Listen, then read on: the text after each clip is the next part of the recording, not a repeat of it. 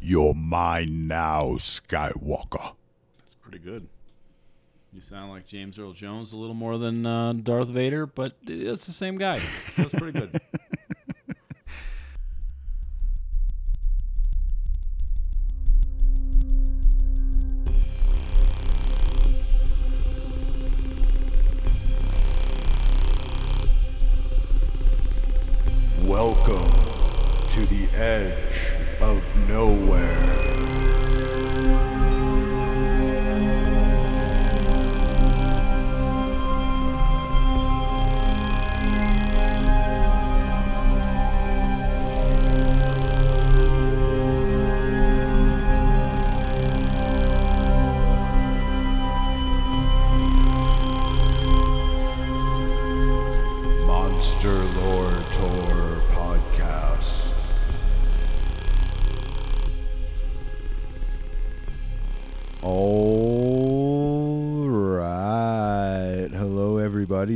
welcome to the Monster Lore Tour Paranormal Deep Dives from the Edge of Nowhere podcast.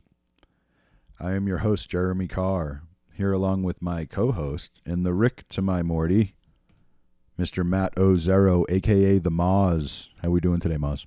No complaints. Sweet, sweet. You got to be Rick just because it has to be said that way. I I'm okay with that. Everybody wants to be Rick, but you know you can't say Morty to my Rick. It just doesn't sound right because it's Rick and Morty. So I You know? lucked out just because of the. Yeah, you know. that's the only reason you won that one. All right, I'll take it. But uh, let's jump into some old business. We're here on part two of this UAP thought experiment episode. In part one, which we actually just recorded a little while ago, we're doing two in the same day again. And uh, one other point of old business before we get into it, I did forget to give a Mad Cujo's award Yeah. in the first episode. I dropped the ball on that one, and I did have someone in mind for that. The slobbery ball. You dropped the slobbery. I dropped the big wet slobbery ball for Mad Cujo's. I have way too clear of a picture of that in my head right now. Uh, but yes, the Mad Cujo's award. I'm just going to give it for this entire two-part saga. I'm going to give it to Captain David Fravor, the pilot Nice. who uh, played a little chicken, Chicken with the tic tac. tic-tac. The mirror mirroring. That's that's some badass maneuvers in his jet there. So I'm going to present him with the UAP Mad Cujo's award. Ah, down boy! Yay! All right. Uh, anything else you want to add before we really start getting going on part two of our thought experiment here? No, I'm ready to rock and roll. All right. Uh, I do have one other thing before we jump back in. Just uh, mandatory disclaimer here. Be- if you like what you hear in this episode, go check out our Patreon at patreon.com slash monster lore tour. Get the website at monsterloretour.com. Members area will lead you back to the Patreon there. Any support is most appreciated. We need to start turning this into something so we can start buying all these books we want and uh, potentially making some merch and things like that. We got some t-shirt ideas already that we want to do. Every membership helps keep this going. Hopefully, keeps making us better. So uh, check it out if you can, and let's get into it. So in part one, we covered the UAP encounters with the Nimitz and the Theodore Roosevelt battle groups. Then we got into the concept and dynamics of field propulsion, aka gravity propulsion or anti gravity propulsion, as we mentioned as well. And that's where we begin again. So, to get deeper into this field propulsion concept, uh, I'm going to turn to the closest thing, as far as I can tell, that we have to a known expert on the potential existence of this sort of propulsion system, Thank you for that introduction, Jeremy. I, Mr. Matt Ozero, everybody. third should be 20 seconds. Back to you. Uh, no, his name's not quite that odd, but it does have a Z in it. It's Mr. Bob Lazar. Ah, from The Price is Right. We were just talking about The Price is Right. Uh, no, that was uh, Bob uh, Barker. There you go. Drew Carey. Okay. Yeah, Drew Carey. No, Mr. Imagine- Area 51 you're talking about, right? Mr. Bob Lazar. It's actually S2, but we're going to get into that now. So, this guy, for those who don't know, again, some of you might because this is a history lesson still for part of this. Well, back in my day, it was called Area 51. So we'll get into it. There is a distinction, but this guy's story is pretty interesting. Uh, he he really might be a a whole episode later on on his own, but he's very relevant to this, so we're going to get into him a bit. One thing to know is the Bob Lazar story is pretty hazy at best. He claims a past that he can't really prove, and a lot of people call him a con man.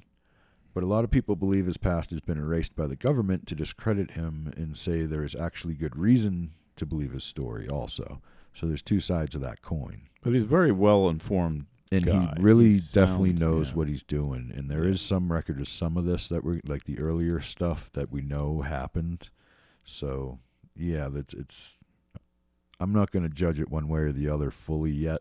If you want to know more, you can go down a big long wormhole on the subject of Bob Lazar, figure out what you think of him, but for the sake of this thought experiment, we're gonna take him at his word. Okay. So for those unfamiliar, a little background. Bob Lazar was a supposed graduate of MIT. I don't know why I said was. Is a supposed graduate of MIT. Got noticed by the scientific community in 1982. Now, this stuff we can prove. When he was working at Los Alamos National Labs as a physicist, when he converted his little Honda to run on a jet engine that could go 200 miles per hour, had a little 80, maybe even late 70s Honda. Because it was a Honda, he could drive it all year at 200 miles an hour, which is pretty cool. Oh yeah, in Los Alamos, sure. But uh, he is basically a world expert on propulsion systems, and his role in the scientific community got him a job at Section S4. I think I said S2 earlier. S4, which is the actual place people are thinking of when they think of Area, Area 51. 51. Right. This is the place where they keep all the crashed UFOs. UAPs. I'm sorry. I should probably use UAP for this since it's in the title. Bob Lazar claims to have worked on alien technology, specifically alien craft, that worked on some kind of propulsion that all the scientists the government could muster could not figure out or identify. Mr. Lazar reports not only having seen numerous alien craft at the S4 complex, but worked with them directly. His reported task was to try to figure out how to reverse engineer, or back engineer, as he puts it, this alien propulsion system with known materials. The crafts themselves were made from some unknown material that we could not replicate. The best telling of the story I've heard is from the man himself on the Joe Rogan podcast. This was a pre Spotify episode and is still available on YouTube, at least last I checked, if you want to get the whole story from the horse's mouth on there. So if Area 51, though, is Gilligan's Island, he's the professor, basically. Oh, he's totally the professor from Gilligan's Island. Yeah. He's, that kind of guy. Coconut out of Yeah, totally that radio kind out of of guy. coconut kind of guy. Okay.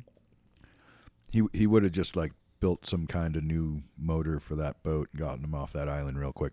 Nice. At 200 miles an hour. Yeah, yeah, some kind of hydro pump or something. Hydrofoil. But uh, anyhow, B- Bob Lazar reports that these alien crafts generated some sort of field unlike anything humans know how to make. When the craft was active, you couldn't touch it with your hand due to the field. It was like two light poles of a magnet, he says. It would just repel you away from it. So like if you went to touch it, it was like like if you try Pushing to you away. push the Two magnets together. wrong ends of the magnet together and Right. you can't do it. Yeah. Like that's what it was like trying to put your hand on this thing. And in these crafts, according to Mr. Lazar, there are no wires. Every piece of the craft is modular, not connected by any wires or external connector of any kind. As long as they are within appropriate proximity to each other, the different elements of the craft are able to function as a single unit. Total wireless technology. So it's IKEA. It's fields. Right. You see? Fields. That's what we've been talking about. The only explanation for a technology like this is field theory. Right. To be able to really Field connect everything like that from its own source, just Right. put it near it and Right. it goes. It's like advanced 3D printing. It's like 3D field printing. it's like way many generations past us on the Wi-Fi Bluetooth thing. So all the components on the ships interact through fields. The ship is propelled by some sort of field. We don't know how to make it, but we can at least conceive of how it generally works. So taking Bob Lazar's story at face value, we can see that this field propulsion is not only possible, but may likely have been observed and researched by numerous government scientists and organizations. If this is indeed the case, these crafts collected by the government and studied by scientists like Bob Lazar, running on some sort of generated field technology, then we have to assume that these tic tac crafts run on a similar field generating technology, right? And we have real reason to believe that these propulsion systems exist and that people have been directly exposed to them, and not just the scientists. We're going to get more into that too Dang. as we go. This brings us to a very recent development in this story, as far as things go. On April 5th, 2022, the DoD honored a four year old FOIA request made by the British tabloid The Sun. This release of information contained more than 1,500 pages of records on Americans who have had encounters with UFOs slash UAPs. The following is from an article on livescience.com. According to The Sun, the cache of documents included reports on the biological effects of UFO sightings on humans, studies on advanced technologies such as invisibility cloaks, like the craft in the froth- frothing water with the tic tac, right. right? And plans for deep space exploration and colonization. Some portions of the documents were withheld in part, quote unquote, for privacy and confidentiality concerns.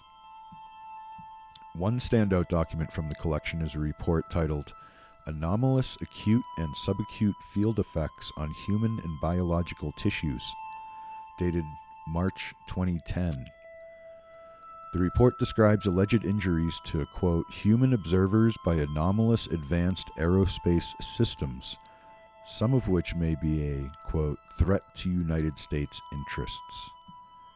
The report describes 42 cases from medical files and 300 unpublished cases where humans sustained injuries after alleged encounters with anomalous vehicles, which include UFOs. In some cases, humans showed burn injuries or other conditions related to electromagnetic radiation. So there's half of our equation the electromagnetic and the gravitational some of them appearing to have been inflicted by, quote, energy related propulsion systems, unquote. The report also noted cases of brain damage, nerve damage, heart palpitations, and headaches related to anomalous vehicle encounters. If you or a loved one been exposed to UAP, you may be eligible for Yeah. a cash reward. Yeah. If more of this keeps coming out, we might be seeing those commercials on daytime TV. But uh, you know what that kind of reminds me of? Those symptoms right there brain damage, nerve damage, heart palpitations, headaches. Kind of reminiscent of the whole Havana syndrome, Oh, right? yeah. I mean, it was. Uh, and they think it might be some sort of weird beam that they're using, if it is some sort of weapon. But I'm actually putting together an episode on that that's going to come up in the not too distant future here. Yeah, it's it's it it's it sounds like they're practicing that stuff. I mean, uh, ultimately, the Havana syndrome was blamed on on the United States, though, right? I mean, is, don't they well, think it's there's the a lot of different angles on that. That's why I actually uh, had that thought while I was writing this, and it made me start writing one for that. Then you don't want it, to it's turned into a pretty long episode. Actually, it's going to be like a episode and a half long episode. I think. Nice, but it's an area. I mean, the five G is, is the same kind of thing. If you you start some two, new technology somewhere, Right. you don't know what the effects are going to be on folks. And was this targeted and and a weapon that they were using on civilians in Havana, or was it just some stuff they were working on? Is it again? Is some stuff, theories are uh, if they were like spraying insecticides in the area using weird chemical cleaners in the compound or something like that, like some kind of chemical reaction that they was unintended. But now we can add Uh, if they have UFO parts or UAP parts. Yeah. The There, there are different theories, and there's a lot of argument over it. It goes back and forth all the time over what it is, what it isn't, what it could be, what it couldn't be. So don't use Roundup. Use UAPs to get rid of the weeds on your lawn. It's much safer. It probably is. After those lawsuits, it probably is. Oh boy! But anywho, let me finish this last bit of this article. The report also includes a list of alleged biological effects of UFO sightings on human observers between 1873 and 1994. So this is not just in the days of us having these technologies ourselves. All right. Compiled by the Mutual UFO Network, uh, MUFON, a civilian nonprofit group that studies reported UFO sightings. The reported effects of UFO encounters include unaccounted for pregnancy, apparent abduction, paralysis, and experiences of perceived telepathy, teleportation, and levitation. It's quite the spectrum. The unaccounted for pregnancy, I think, is the by far the creepiest part of that. Mm, Ties into all the alien human hybrid yeah, stuff. where else are we going to get our star children, right? And we gotta find the next Messiah somewhere. Oh boy, now we're going down a different hole. Well, I'm just saying. We're going down gravity hole on this one. Anywho, and uh, here is where the thought experiment portion of this saga actually really begins. Let's take this theory of gravity propulsion, right? We've I've laid the foundation, I've given you the history. right. Pretty sure it exists. The Navy's working on stuff. We supposedly have stuff to reverse engineer from. We got our foundation. Here's where we really start the thought experiment. Let's take this theory of gravity propulsion or field propulsion or what have you and apply it to a specific situation, okay? Say you wanted to move a large object using this technology, but the object itself is already existing and isn't properly outfitted to be a drive driven craft on its own. What would you do? Well, you get hundreds of Egyptians, and then you get those those Anubis-headed dudes with those, you know, Ropes and pulleys. SG-1. Ropes and pulleys. weapons and just yeah, or ropes and pulleys or that. Yeah. So yeah, that's what how Nice. I would Okay. do it. I'm old school, you know. I'm gonna just go back old school. That's pretty old school. well, we'll get we'll get into that later on somewhere in this podcast too. Yeah. I'm sure. Anubis, yes. I don't have a plan for it yet, but that'll come up sometime if we keep going long enough. Patreon.com slash slash Monster Lore Tour. There you go. Anyway, here's my concept. This is my own thought experiment, not quoting from anything anymore. So if you want to compliment me on my genius or comment on how full of crap I am, please email us at monsterloretour at gmail.com or put it in the comments wherever you're listening to this or whatever's best for you. Anyway, let's put this in terms we can all understand and relate it to the MCU, the Marvel Cinematic Universe. We've all seen the Avengers, I'm assuming, in this crowd. Say you wanted to use this theory to build yourself a sort of Iron Man suit. If you were able to figure out the proper interactions of these fields, essentially you would be working with something similar to the positive and negative charges you get in the magnets and the batteries kind of thing. So, to make the propulsion work in the case of a non craft larger object, you would put one of the field generators on your suit, which would be the larger body in this case, obviously, in the form of pods, maybe, set up like a web pattern. You know, when they put people into video games? Are you doing pods tic tacs? Is that what you're doing? Am I doing what? Like the pods or the tic tacs? The nodes? Yes. Yes, the Tic Tac's going to be like that. Yeah. But uh picture Sorry. like you know when they do the video games, have you seen when they put the guys in front of the green screen with the thing on? It looks like all the light bulbs. Yeah. Kind of like that. The light bulbs are field generators. Okay? this is what I'm getting at. Then you would have a surrounding fleet of smaller field generating craft. All the field generators able to switch between positive negative fields, and in this way, the smaller surrounding crafts are actually what steers you around by pulling and pushing you in whatever direction. So they're the tic tacs. Okay, so in this way, the smaller surrounding craft's actually what steers you by pulling or pushing you in whatever direction your suit needs to go. The ability to switch between the positive and negative fields allows the smaller craft steer the larger craft, as well as themselves, even each other. So it's all like kind of this one mind, everything moves everything around, Right. right? Field. Yeah, field exactly, field driven. And this leads me back to the question that led me to do this deep dive into the deep end of insanity. What the hell was that in the water? See, you're you're calling it the Tic Tac is like the thing Tic that steers are- the Iron Man suit, right? So which one's Godzilla? Which one's the UFO? but you're right. Right. So the the things were re in interact interact. So it was, you think it's f- field. Some sort of craft rose up from beneath the water to rendezvous with the smaller Tic Tac craft, right? and there was multiple tic tacs, was- but they were in the air. and There was only one interacting with the thing in the water, so it wasn't Right. like they were surrounding this thing. Right. But it came down and had some kind of up close. Right now, if it had likely- gotten out, maybe Yeah. there other ones were going to Yeah. surround it. Is that where you're going with this? Well, I'm let me let me continue here. I'm going to get back to my notes. It was very likely it was communicating in some way with this craft.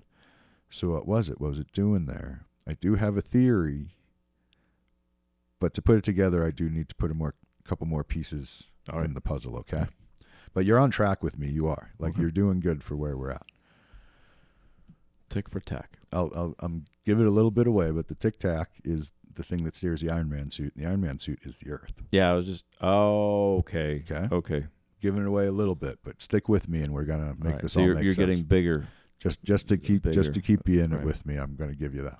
All right. So let me begin by repeating what Commander David Fravor, winner of the double Mad Cujo's award at the beginning of the episode, said. Look at it for two reasons. One is there's a capability, we can't explain it. Number two is if you can explain it, then you can literally change everything that we do. You can literally change everything, Everything that we, we do, okay? It We're is. now- It is 3D printing. I, I knew it was going to come back. yeah, right. But here's where we really get into the connecting pieces of the experiment. We're now going to get into the story I saw reported rather recently in the world of physics. This might take a minute. Stay with me, and we're going to tie it all together. I now would like to present you with a couple of maybe seemingly unrelated headlines. The first is from NewScientist.com, published May 12th, 2023. Boy trapped in refrigerator eats own foot. sorry, sorry, sorry. That's a 2023 kind of story right there. It's from though. Airplane. I just sometimes I aim Zucker and Zucker when I shouldn't. No, this this is actually titled "Chaotically Shifting Planets Could Be a Sign of Advanced Aliens." I'm gonna have you read this one, Maz. All right. Oh, I, I think I I think I got you have this. that? I think I Okay, got it. good. So Go with it. Planets that orbit at very similar distances from their stars could jockey for position while still remaining in a broadly stable configuration for billions of years, long enough to be spotted by astronomers. Such star systems might be so unlikely that they could only be created artificially by advanced alien civilizations. Ooh. And this headline from NewScientist.com, published May 9th, 2022, titled Aliens Could Say Hello by Arranging Planets in Prime Number Pattern. What would be the best way for an advanced alien civilization to make its presence known across the galaxy? It might be to make the planets in its star system dance in mathematical sequence. Many searches for intelligent life have been conducted to date, such as looking for radio signals or even megastructures surrounding stars, but the results from these can be ambiguous and have potential natural explanations. That is why Sean Raymond at the University of Bordeaux, France, and his colleagues have proposed we could look for planets orbiting in specific patterns that could have only arisen artificially. Their idea is that a sufficiently advanced civilization could alter the orbits of planets in its solar system to act as a beacon of its existence to an outside observer. Over thousands of years, the gravitational pull of asteroids could be used to slowly move planets into a different position, making them have complete orbits relative to each other in a particular set ratio or resonance. In theory, it's totally doable, says Raymond. The team suggests aliens could arrange their planets in sequence that are unlikely to form naturally, such as prime number sequence 1, 2, 3, 5, 7, and so on, or a third of a minute, light reaching the sun. No, sorry. or the sorry. Or the Fibonacci sequence 1, 1, 2, 3, 5, and so on. Simulating these orbits, the researchers found they could last for 20 billion years before falling out of resonance, even surviving the death of the host star. That's a long time. 20 billion years, that's a message that would last a long time. You know, it reminds me of like tw 48 hours ago, there was a news of like the Milky Way has this these filaments that seem to be in a sequential pattern at the near and around Really? near and around the, the black hole at the center of the galaxy. There's these filaments they just discovered. Now, now you get an idea of when we they're in some recorded kind this. of mathematical sequence. It seems like it, yeah. But th- th- this is more about an orbiting planet and, and letting people know. But this right, is on a bigger scale. This is a bigger. This is like someone's like, ah, screw that little planetary Yeah. shit. I'm gonna. Full I want to paint a big canvas. yeah galactic level canvas. yeah. But So anyway, it, uh, it seems as though scientists are a little caught up the past few years over aliens being able to manipulate whole star systems worth of planets, moving bodies around with enough precision to change and determine the orbits of all the celestial bodies within the system. And that brings us to where this whole thought experiment started and what's going to tie this all together. The following is from an article on sciencealert.com with the headline Interstellar travel could be possible even without spaceships, scientist says. The author of a new research article in the International Journal of Astrobiology says the extraterrestrial civilizations, ETCs for the remainder, could use free floating planets, also known as rogue planets, as spacecraft.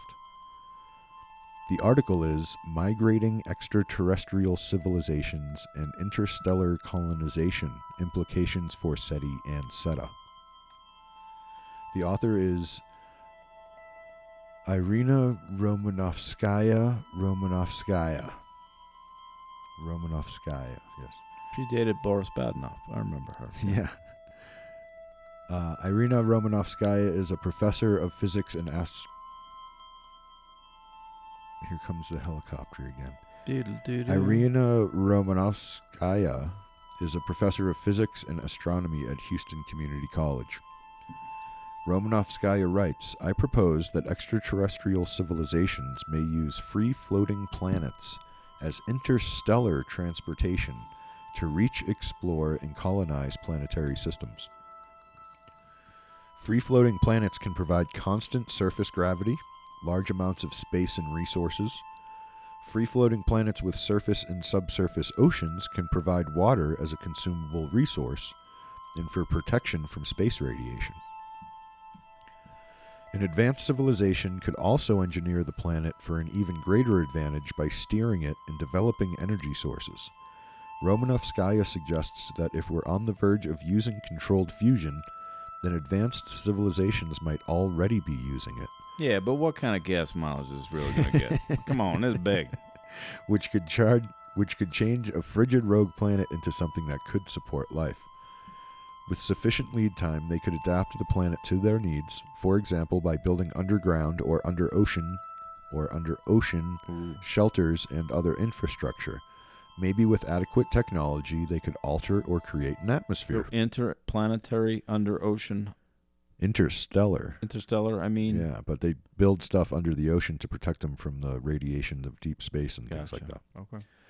In this way, the parent civilization may create unique and autonomous daughter civilizations inhabiting different planets, moons, or regions of space in the form of its colonies and planetary systems. This applies to both biological and post biological species. Johnny Planet Seed. Are you familiar with post biological species? Um, they're dead. When you, when you become like pure energy, you move beyond the biological and just exist This as was- thought form. Covered in a couple of Star Trek episodes. We'll get into that, I'm sure, at some point with me on this podcast. But anywho, so what am I getting at here, Moz? What is my ultimate theory on this that I believe way too much right now? What am Well, I thinking, Moz? Um, You were figuring it out. The Iron Man suit thing, the tic tac in the Earth is like the pods in the Iron Man suit. So what we're We're talking about planets being used as interstellar spacecraft, right. moved around solar systems purposefully to set it up for life to flourish and send messages and whatnot. Right, but the UFOs, if they got us here that way, Yeah. what are they doing now? Oh, Well, so there was something under the ocean. Well, the theory I'm working at here is the Earth itself is a the spaceship. spaceship. Right. That's what I'm trying to lock in at the moment. We're going to get into what they're doing here and stuff. Okay. But an advance It's a lot to tie together in my small brain. in that little bitty, That little bitty moth little brain bitty there. head that you have can't hold all that much brain. No, it can't. I don't know. That's why he lives in a cave. That's why I got the photon question wrong. Photon? Oh yeah. Eight and a third minutes. Um, I'm, the least I'm scientific way you asking Siri. I'll see your Google and I'll raise you Siri on this one.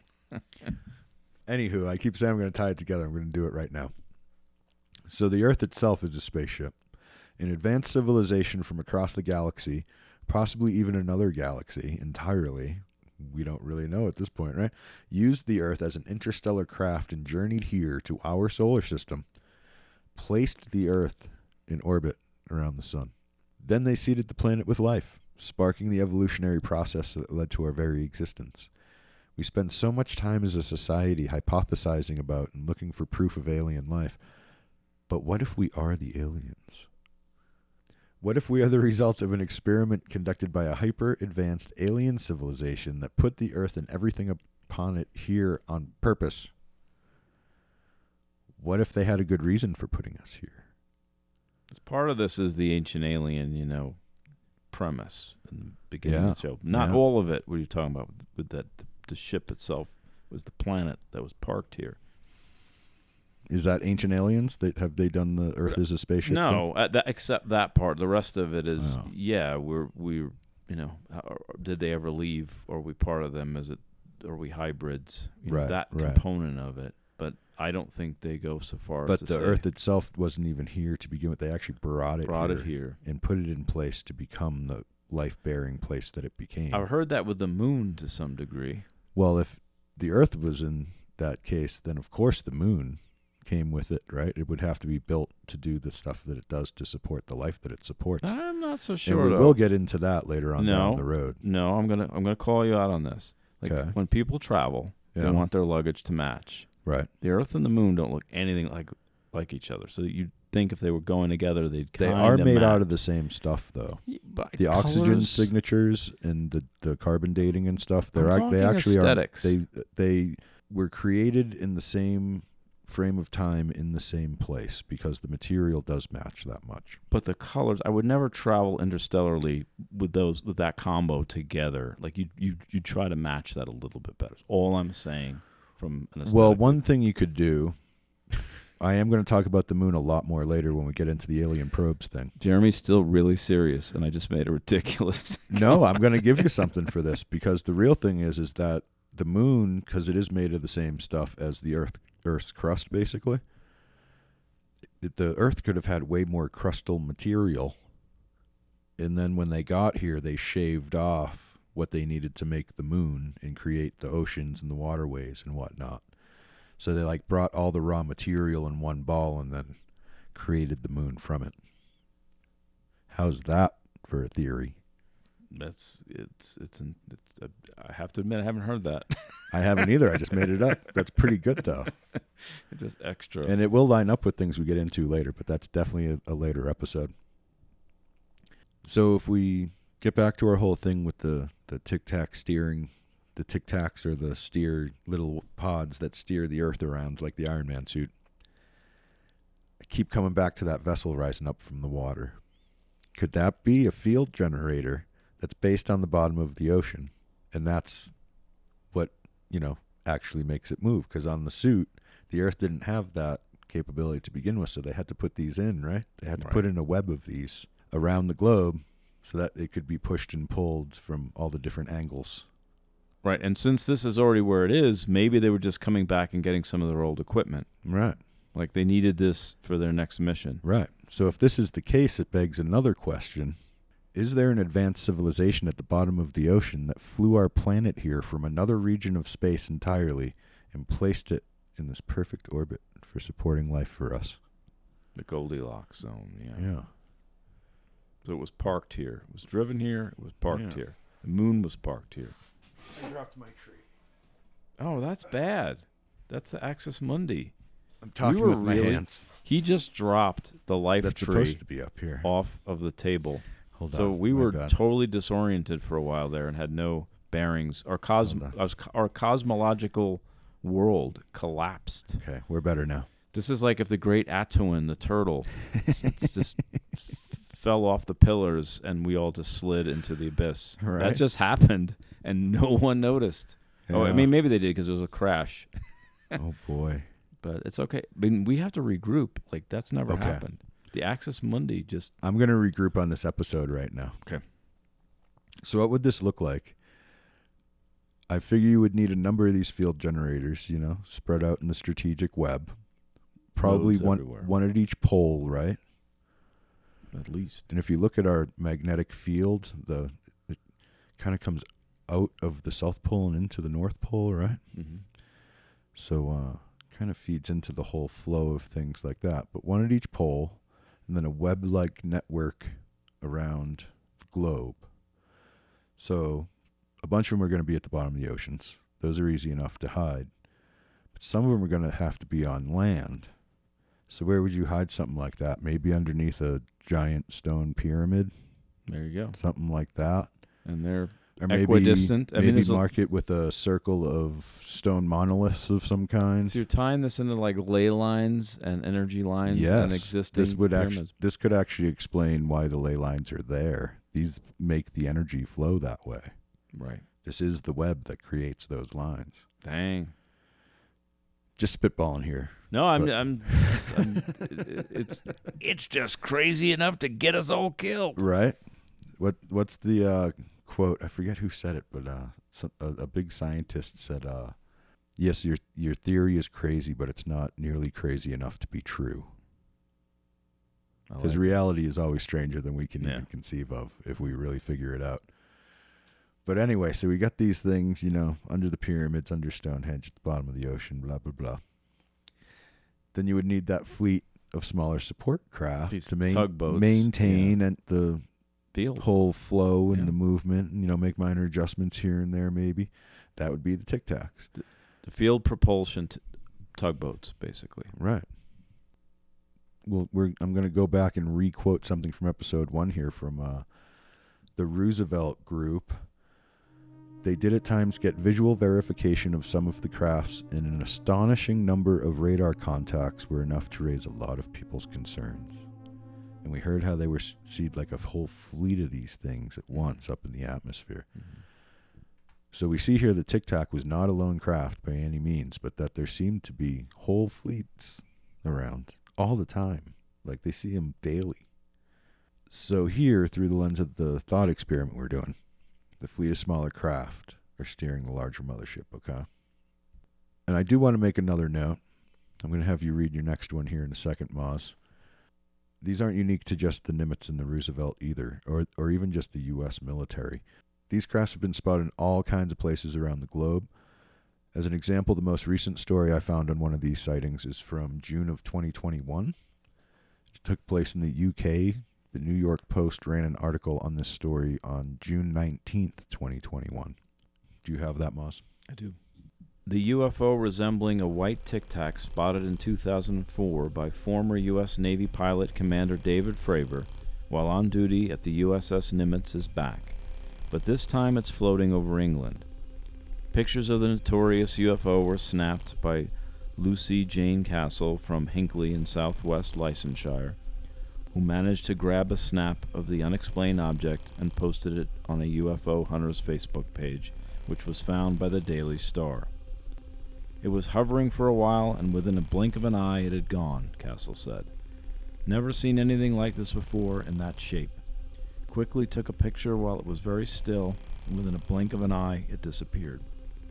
Dan Watson, a fellow of the private U- UK UFO sightings group, then posted a pic of two similar objects he claims to have seen over Swindon last year, and a man called Terry Moore noted, Sightings have increased massively. From what I've heard, U.S. military had 6,000 sightings last year alone. So either we're being visited or someone has some new tech. Just to put that in perspective, 6,000 sightings in a year is over 16 sightings a day.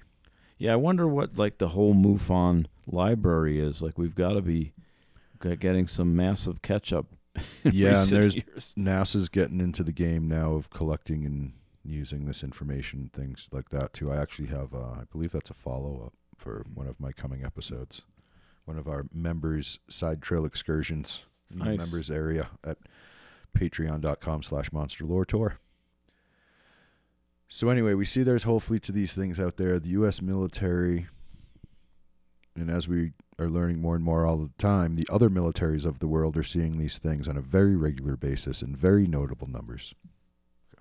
So at this point, you're asking, but if these field generating stations are posi- positioned hmm. all around the globe, why aren't we aware of them? We would have found something by now, right? But let's look at it this way. We have seen one of these tic tac crafts meet up with some sort of craft from under the ocean.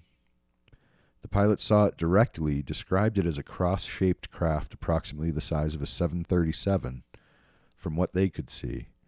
The tic tac seemed to engage with it in some way, zigzagging around all crazy and everything, a totally different type of movement than it showed any other time, indicating maybe some sort of communication.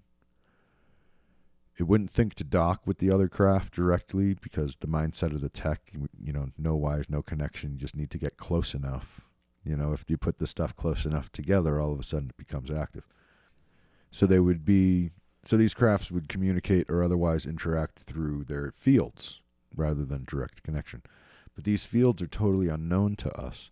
They work based on formula that we have yet to discover or come close to understanding. We don't know how to look for them. The pilots saw this craft with their own eyes, but it wasn't showing up on sonar or any other sensing devices of the military at the time. So some sort of stealth technology would have to be at work. And of course there is. We're dealing with an alien technology so advanced they use whole planets as spaceships. You know? So of course they have these things. But what better place to hide such things than at the bottom of the ocean? Natural protection, minimal chance of discovery, and if they have to risk it, there's the cloaking. Lots of hyper intelligent octopus friends to frolic with on holiday down there. yeah. Yeah, there you go. Sorry, that's I just feel like I just pulled a Moz. I'll yell at myself for that one later. And when necessity called for a land based station, they could just bury it deep and mark its position with something like there's pyramids all over the planet. Right. You know, maybe they each have one of these things under it, right? Maybe thought experiment. Yeah, maybe. You know, you you are you're you're thought experimenting, and you're just trying to tie in a lot of things. Yeah. It, it is interesting from a.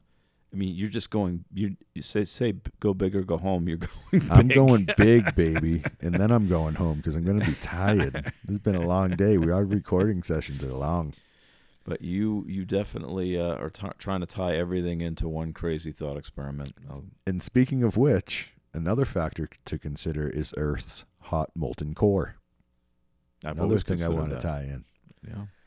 As it says in the article, these alien races would most likely have fusion generating power plants to power their mission through intergalactic space. What if instead of building a power plant, they just harnessed the power of the Earth's core?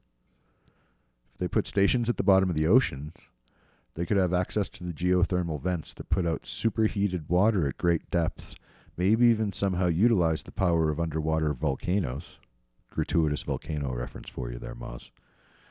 This could solve both the problem of protection from radiation of deep space and the problem of power supply. If they were able to harness this power, but if they are able to build stations at such great depths and have field generating propulsion systems, it seems like a no brainer they would be able to do that, right? This is why they have nice things. Have you tied in UAP sightings and volcanic eruptions? there is a connection. I'm not getting into it specifically in what I'm doing at this point, but there is a big connection between volcanic eruptions and UFO sightings. Have you heard any of that? yeah, I mean, there's a lot of pictures that show UFOs around volcanoes, And and, they might just be videos and- interested of you know But yeah, there's a number what came of, first, the chicken or the UFO. I guess is There's a number of actually pretty good videos of volcanic eruptions with the just Right, like the yeah. Orby Yeah, flying they're around just- UAP I've thing. seen, yeah, more more than one volcano, more than one UFO. Yeah, so there is a tie-in there on on some level that, or at least some people will tell you there definitely is. You know. Yep. But I anywho, was they making a joke and I forgot it was true. I guess that's what happened there. see that's when you know you're getting Yeah. properly weird is Yeah. when your jokes are actually true. Yeah. It's like no wait, that was supposed oh to yeah, be funny. The weirder it gets, say not- something weird. I'm not letting you get away true. with that one, Boz. I'm not letting you get away with that one. But anywho, so they set up their stations under the ocean. maybe the poles under the pyramids, blah, blah, blah, launch their fleet of support tic tacs, which start them off on the trajectory to a faraway, yet to be researched little spiral armed galaxy out on the edge of space. Must be a truly exciting moment for a society to launch a ship as majestic as Earth, don't you think? Far more impressive than that Freudian rocket of Jeff Bezos, right? hmm But if you break a champagne bottle like on a rock somewhere, it's kind of be Yeah. anticlimactic. Or like blowing up a Falcon Heavy. That's not nearly as fun as launching an Earth. Well, maybe that's how the Grand Canyon was formed. It was someone breaking a giant champagne bottle on Earth when they, they set it off. Ooh, it's from the christening of the starship. Yeah, like Mars has one. Mars. Oh, so was it the- was it full of champagne when it started? maybe. I mean, you know, That'd, that'd be uh, oh, We're broken, back to the- glass too, though. we're back to the the the Mentos and the soda thing. That's an old trick, the The Mentos and the soda. If you haven't tried it, try it. It's gonna make a mess though. Do it outside. Anywho, on the way through space, far away from any sun, the surface of the ocean and all the land water would deep freeze. But this access to the thermal vents in the bottom of the ocean connected to the Earth's superheated core, that would surely have a way to of boring a hole through the ice if necessary for rendezvous with the support craft, right? Mhm. if they had to get closer to make the fields work or whatever. Then again, maybe they wouldn't have to because if their field-based tech was good base. enough, They go through the ice. probably just get on either side of the ice and Yeah. close enough, right? So as they travel through on their long stretch through deep space and in between star systems or even galaxies, the Tic Tacs would just do their thing, keeping the trajectory right and maintaining proper spin for the G force and whatnot. The guys on the mothership did their thing, keeping their equipment working and keeping their octopus companions entertained and all that. It would make some sense considering that the ice in their super advanced tech. Think maybe they brought the moon along with them as an outbuilding for the Tic Tac cruise, maybe? Well, that's what I said. I I, I think that's Maybe there's another angle on it. Is it, it could be a landing place for the, the support crew that's outside the ice. Oh yeah, you have to put the construction folks somewhere. Right, right. It was it was like the the, the workers' quarters. Yeah, Yeah. you have to build that first. The crew quarters for the, the support craft. The, I, I've never heard that one either. Yeah. So I just got, Huh. I gotta gotta. See, this is why I like thought experiments. You just come up Yeah, with stuff. It- you just- it's total spitball. yeah, there you go. Something's gonna stick. The one is- thing this that is sticks- a giant aho guano file, is what you're doing. The right now. one thing that really sticks and is really reality is those FOIA documents that pretty much show the U.S. Navy is building some sort of field generator drive, right? field propulsion, real gravity drive kind of stuff they're working on the U.S. Navy. Yeah. That's real. That Right. part's real. You can look up those documents. I'll put it in the show notes. where it's real enough that they're they they have the funding to explore and test, which is Right. amazing in and of itself. Yeah. Yeah, true. But this goes on until they reach the remote little galaxy of the Milky Way, find a perfect orbital slot, and slip into it around the sun's soul. Maybe maybe they even bumped Mars out of the way to get things just right. Well, maybe when someone was parking another planet, they were really bad and they crashed, and that's how the asteroid belt happened. Yeah, or maybe they had Like to blow it two. up to make the gravity what right. Earth is like. Actually, the second one. The first one is like is the asteroid oh, belt. that was the test Some drive. terrible Yeah, the- driver. The test Yeah. run, they were like, "Oop, that was Yeah. a little off. Let's try again." yeah, they didn't know how to parallel park, and it got really ugly fast. But anyway, once they park in orbit, they just have to melt the ice, get the fine details of the gravity and whatnot locked in, and the rest just kind of runs itself. New exotic vacation spot for all those folks back in the Horsehead Nebula or Alpha Centauri or whatever, wherever it may be. Or maybe just some sort of scientific laboratory. Or maybe it was a desperate escape from a dying sun that was threatening to destroy the planet orbiting it as our sun will do at some far distant point in the future. We have way too much time to worry about that now, but that's how the Earth got Superman. so but when it comes time, if we are still here, will we ourselves have the technology to purposely launch the Earth from its orbit and ride it all the way to Proxima Centauri and establish a new home for our wandering world? What do you think? Will humans last long enough to see that day? And if so, would we be able to save ourselves in that I manner? I think we're so ready to blow ourselves up, but it, it might throw us in a direction. I guess if we set off a big enough bomb, it'll Yeah. launch us out somewhere, Yeah, right? That, that's good. Oh, that's a terrible thought. Thanks, Moz. Asteroid belt I thought you had no complaints. You're gonna make me have an extra shot of tequila with talk like that. dang, dang, dang. Well, you know. Anywho, let's Have focus. we gotten to the El Guano file? Because this sounds. oh, we're not Guano. even close, dude. Okay, this sounds like this thought experiment is b- approaching batshit, I told you we were gonna get weird. I, I started really weird, and it got weirder. and but then I'm actually gonna get a little more sane as I go through this arc with my. It, the alien probes is gonna be actually more sane than the UAPs. There It's we go. Weird. Oh, it's gonna get really weird again at the end of that. Okay. I, I fluctuate. I go up and down. It's like a sine wave where I go really weird, not so weird, really weird, not so weird. It's like you know, it's like anti gravity. Yeah. Well, I took it easy on everybody with the Gloucester Sea Serpent for my first episode. Now I'm now I'm showing you where I'm really going, how weird I can be, and then I'll ease back a little bit again. All right. oh, this is two ends of the spectrum. You've shown us normal. yes. I'm giving you the, the two two ends, and then. I'm gonna merge back into the There you middle. You, know. the Goldilocks zone. We'll yeah, I'm. I'm gonna find the happy medium where Yep. people An- an- actually like me because they probably don't yet. It'll happen. But anyway, let's focus our thought experiment back on the present and the Earth's current port of birth. There is one more important question we need to ask Where did they go? If a hyper advanced alien civilization used our world as an interstellar spacecraft to bring us to this remote haven, where are they now? Well, after you sell the place, you you I- can move on to That's selling true. other Oh, places. they just sold us. Yeah. That's mean. yeah. I do see a few possible hypotheses for the enigma that I actually wrote out here. So let's let's go through these one at a time. Does Hollow Earth come into this? Is the reptilian agenda next? well, I, I keep kept it a little more basic than that. I'm just I'm going to do like the general angles that you could theorize on. So, f- for one, they're still here. Right. Yeah, they're still here doing their thing at the bottom of the ocean, out in space, and just leaving us to our own in the middle here. Makes sense in a way. They would definitely be so ridiculously more advanced than us. They would see us like we see animals, especially if we are just a side effect of evolution and not a purposefully created species. That's beginning to make sense now. Now you're talking. my Yeah, yeah. But at worst, we're no more to them than rats are to us, I guess, right? So they're we're BF rats. Skinner. We're rats on their ship. they're BF Skinner, and we're- we're the rats. We're operant con- being operant conditioned right now. Ooh, there's There a you go. thought. At best, I figure we're maybe like dolphin status, where like you know how we. Yeah, but the most- Dolphins leave first. Remember, like in in, Oh, uh, that's right. in Yeah. Douglas Adams, Douglas Adams, they take yeah. off into the space. And it's so long, thanks for all the fish. Interesting point. But there's no way we match up with the venerable octopus anyway. They're definitely smarter than us.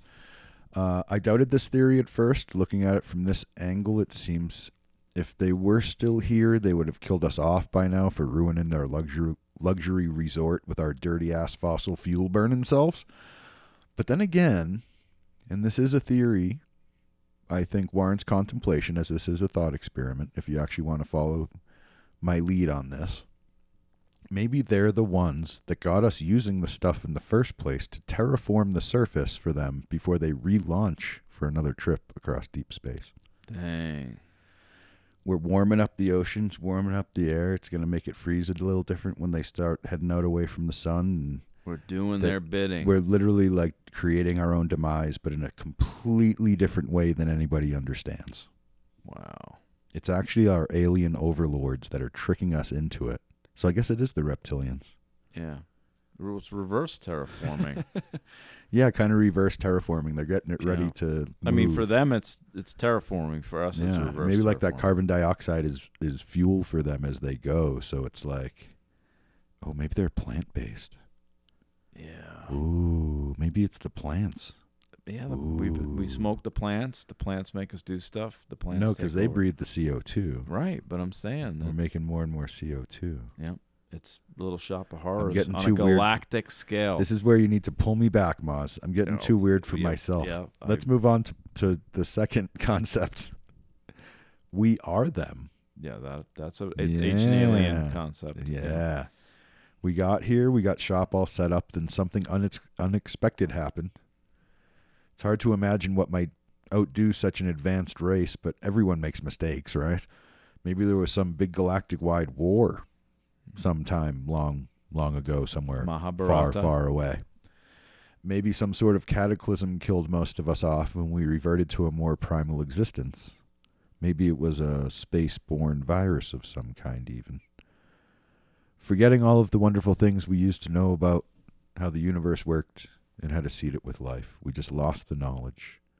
Maybe that is what is behind our psychological longing to constantly advance technology. What do you think of that? That we our DNA knows that we used to know how to manipulate the universe, but it's all forgotten and we have this drive to hurry up and recreate it. How's that for a theory, Moz? Dang. So evolution is really not what it's cracked up to be. We're It- being driven. Totally different thing. It exists, but it's a totally different thing than what we think it is. Yeah, and it's not positive. No, this is all quite dark, actually, if you really start getting into it. yeah. Now I'm gonna need that other shot of tequila. Yeah, yeah, it's that kind of episode. All right, one more. Number three, they left. They put the system on autopilot, grabbed another planet to go on another adventure. Or maybe they just went home, sadly forgetting some of their octopus companions when they departed. It is a terrible thing for those octopus left behind, though, I think. I really do. What a sad fate for them.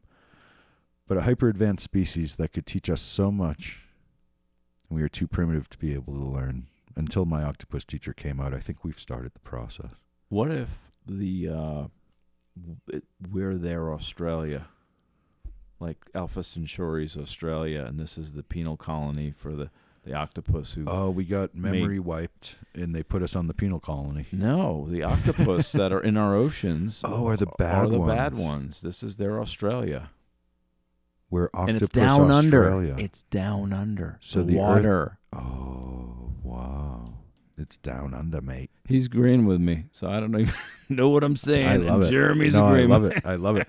And that that's a great way to lead into this week's Ahul Guano theory. We've theory been of the doing week. ahu guano. This is the uh, ahu guano theory. oh no, here it comes. Quick, to the batshit signal. You can't double ahu guano right now, man. This No, is I this have an has official- gone batshit for It's, a while. it's gonna get a little bit weirder. okay, You ready? I'm ready. I'm listening. This is the theory that leads us to the pièce de résistance. All right. The most ahuli of guano theories encapsulated in this two part thought experiment. You ready? Mm-hmm. I'm going to rehash the theory already established herein, then I'm going to bring it to its natural ahuli conclusion. Here we go. The Earth was manufactured by a hyper advanced alien society placed here purposely, seeded with all the life it contains, including us humans, and then left here to our own devices and the control system that runs on autopilot that we are unaware of to perform some specific task or function for that alien race. It resembles simulation theory, but instead of being a virtual computer program, we are a living, breathing, flesh and bone part of this larger living organic machine that was built for and intended purpose. Do you realize what this implies, Moz? Do you realize what this would mean if this is the conclusion of our thought experiment?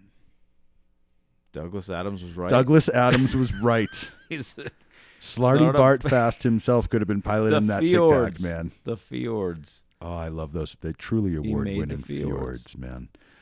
So I got that's where you were going with this. Is That is Adams. my Ahul Guano theory. That's as crazy as I could get with this.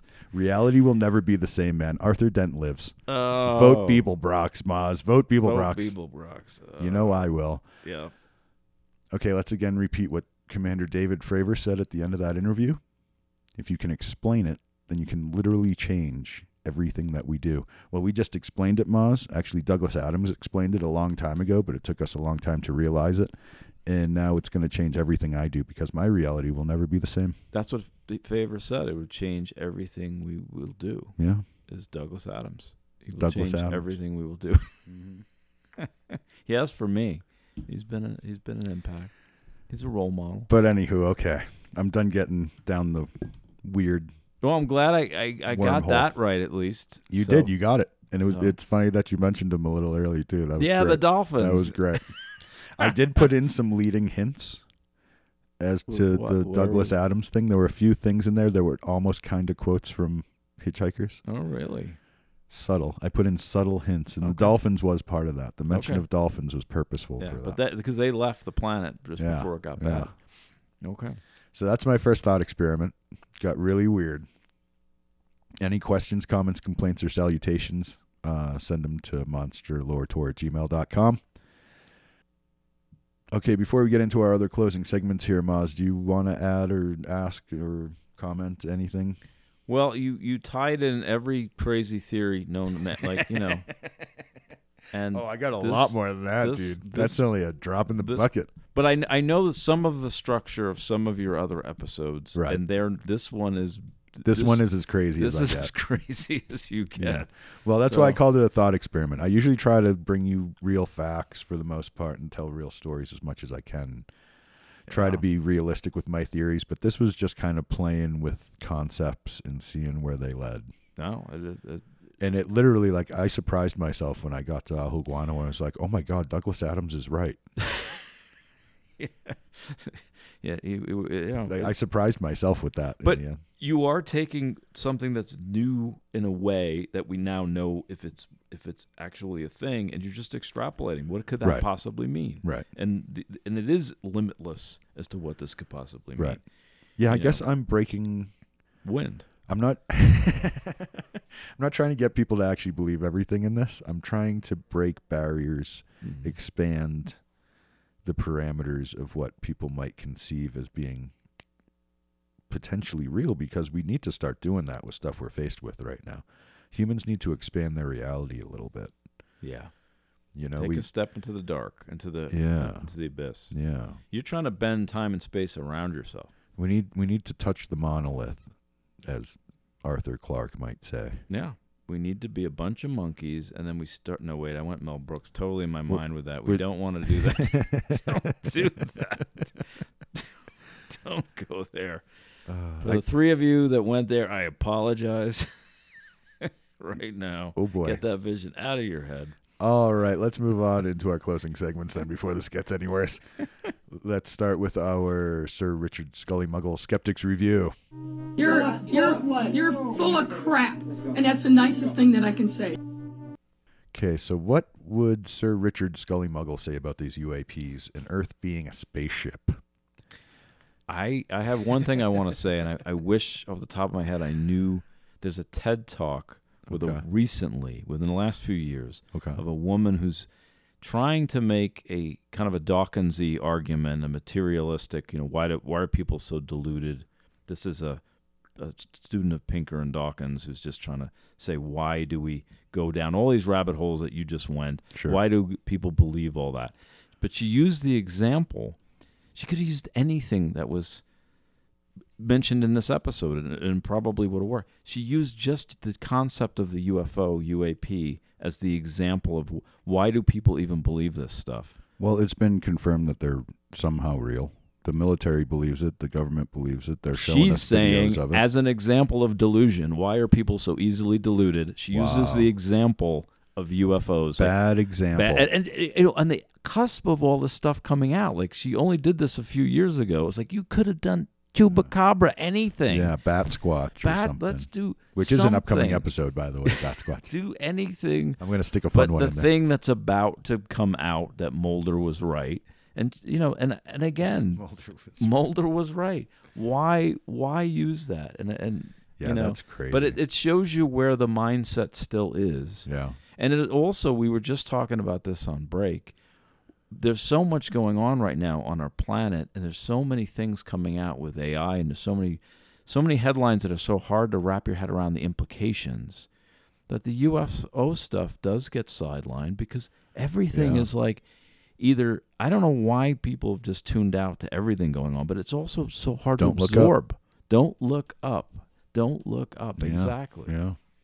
It's mad. It's madness. Yeah, well mad, said, mad, man. mad, mad world that was driven here by aliens with a little Iron Man tugboat. Tic Exactly. Tacs. And this and this episode was so ridiculously mad in the end.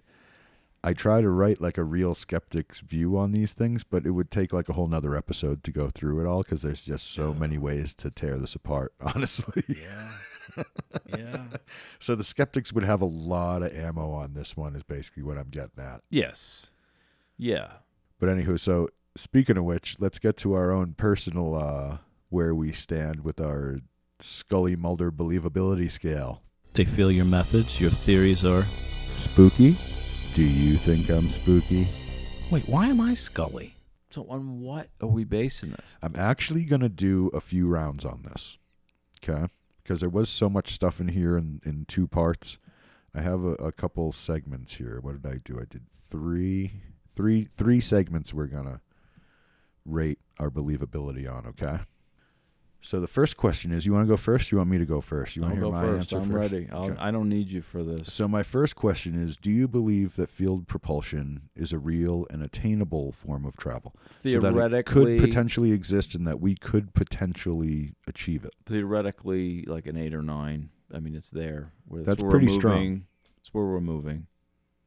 I don't know. I don't know if we're going to achieve it or attain it. I don't know if that hundred fifty thousand dollars. But you're you're an eight point five that we will someday have that as humans. I'm at eight and a third.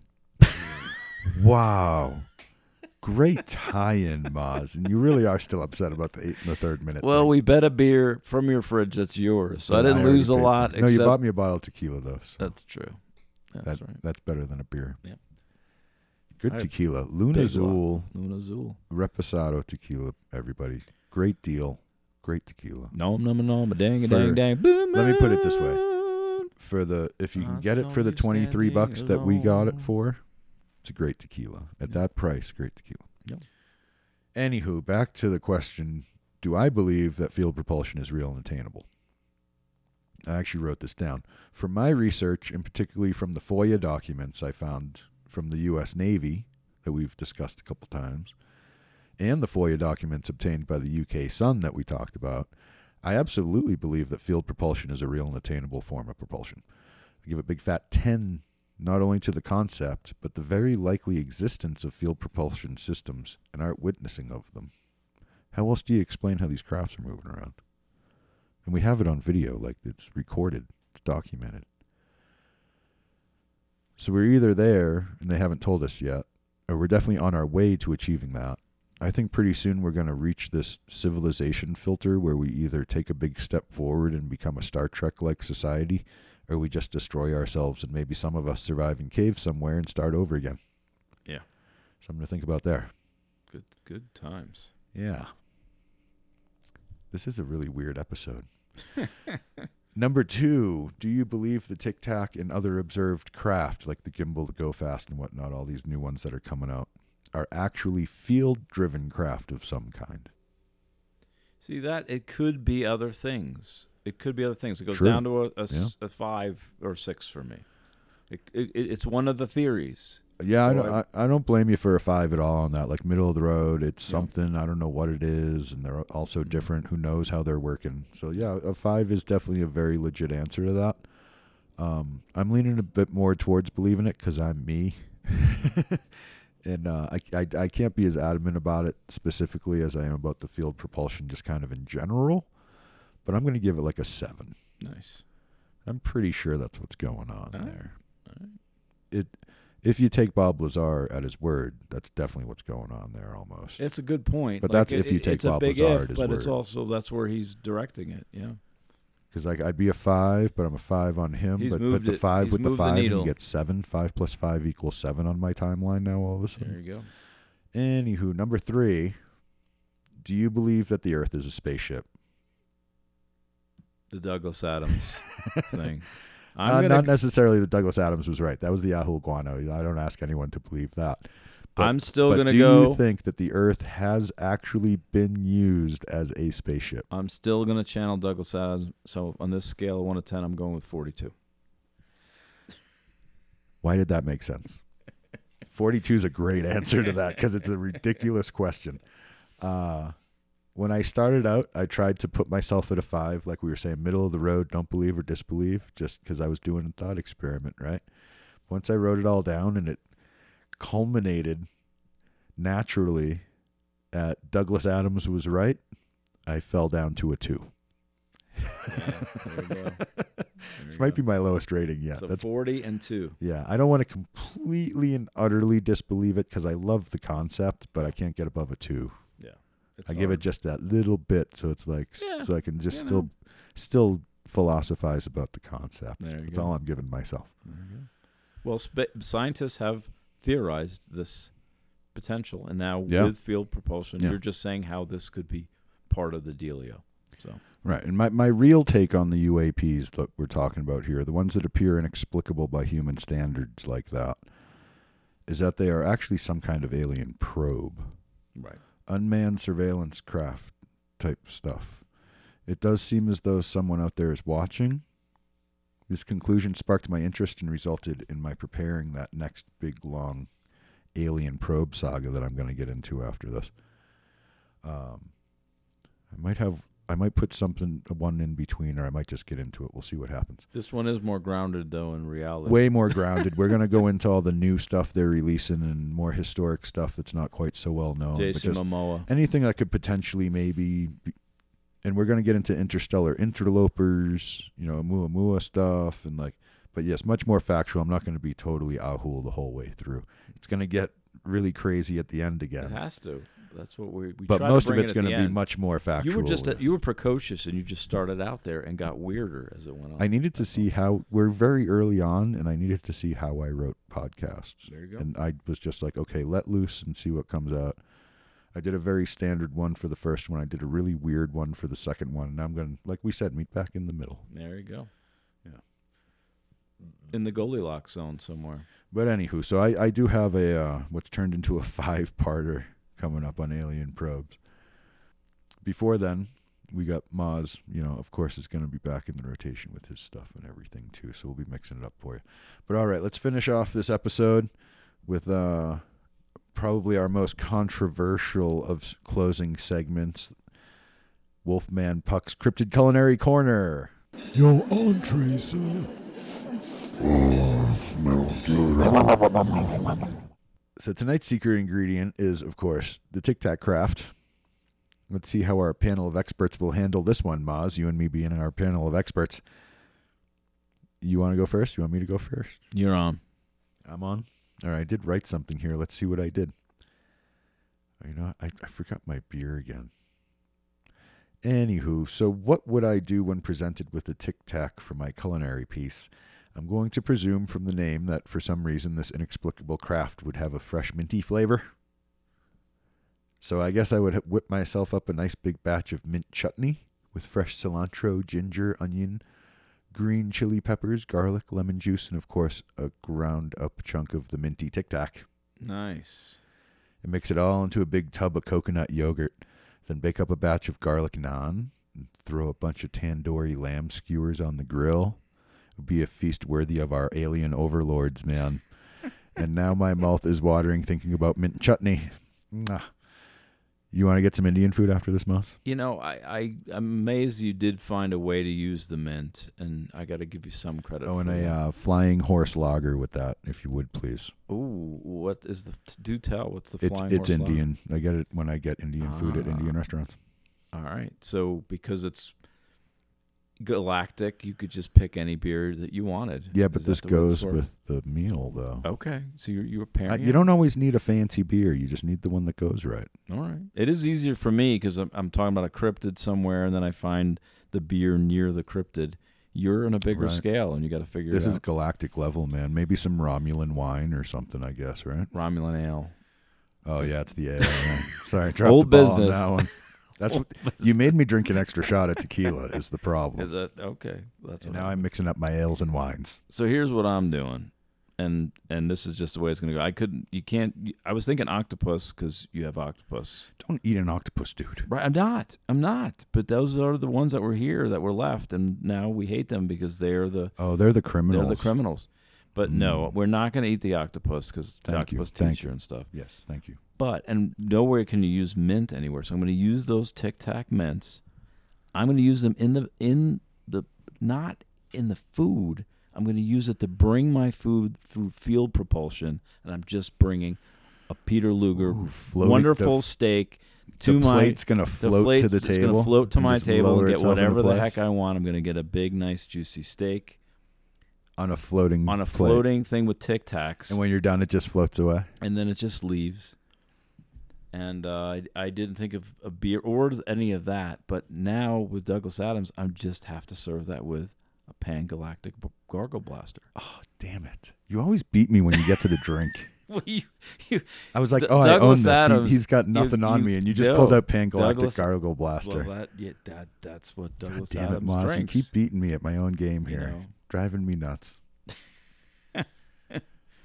All right. Anywho, anything to uh, add, subtract, comment before I close this up here, Moss? No, I think we're good. All right, everybody, that does it for this episode. Then, thanks for listening. Make sure to like and subscribe on whatever platform you're on so you can keep track of the Monster Lore Tour as we roll along. We're going to record the follow up uh, members only side trail excursion for this episode now, which will be available only in our members area, which you can find at our Patreon at patreon.com slash monster lore tour or through our website at monsterloretour.com. You can also get early access to future episodes and all other bonus materials we'll be coming up with in the future in the members area. So if you're interested, please check it out in the meantime. And we will see you back here at the edge of nowhere for the next Monster Lore tour. Thanks again. Have a good one, listener.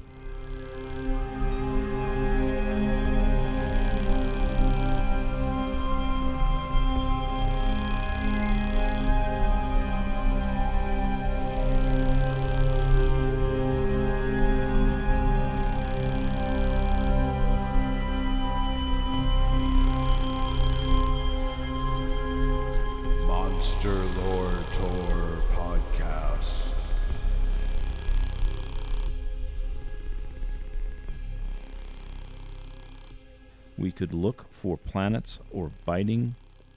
Orbiting. Or biting. Or biting. Or biting. Shut up!